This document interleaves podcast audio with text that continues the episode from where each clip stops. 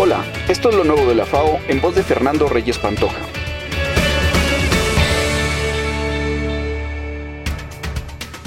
Con el acompañamiento técnico de la FAO, 53 escuelas primarias de los municipios de Ciudad del Maíz, Rayón y Santa Catarina en San Luis Potosí se beneficiarán por el programa de compras públicas a la agricultura familiar del Sistema para el Desarrollo Integral de la Familia Estatal.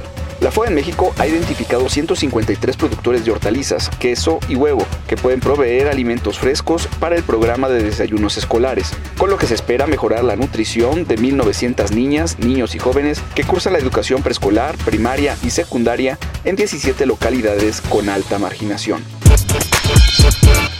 El exdirector general de la FAO, Jacques Diouf, falleció esta semana. Diouf comenzó su primer mandato al frente de la FAO en enero de 1994 y ocupó el cargo hasta diciembre de 2011.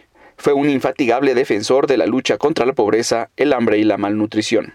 Descanse en paz.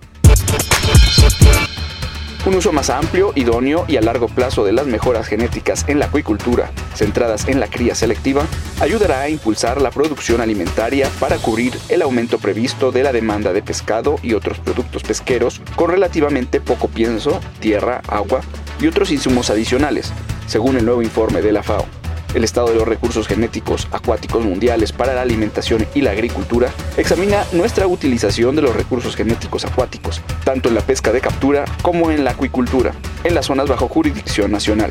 Como primer informe global de este tipo, se basa en información proporcionada por 92 países, que en conjunto representan el 96% de la producción acuícola mundial y más del 80% de la derivada de la pesca de captura.